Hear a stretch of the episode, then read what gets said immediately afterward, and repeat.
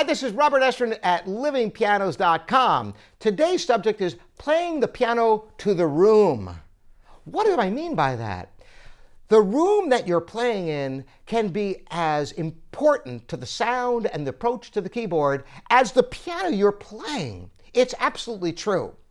I remember, for example, in high school, there was a seven foot Baldwin semi concert grand, and that piano was kept to the side of the stage in an incredibly echoey room, and it was almost deafening in there. And I'd practice in there whenever I had a chance.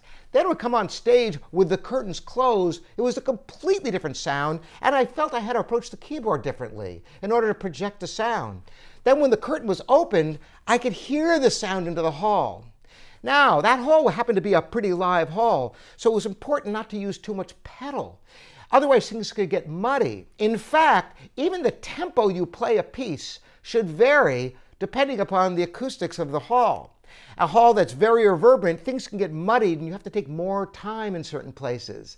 So, playing to the room is something that all instrumentalists have to deal with. So, as pianists, we have a double whammy. We have to adjust to the piano and we have to adjust to the room.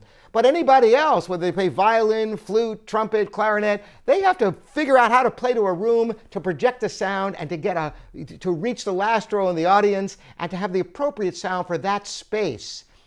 Certainly, if you're playing in a living room, you don't want to blow people out of there, so you want to temper your sound to match the room, always using your ears. It's not molding one performance, it's being in the kind of shape where at that moment instantly you can create the right sound for that piano and that room.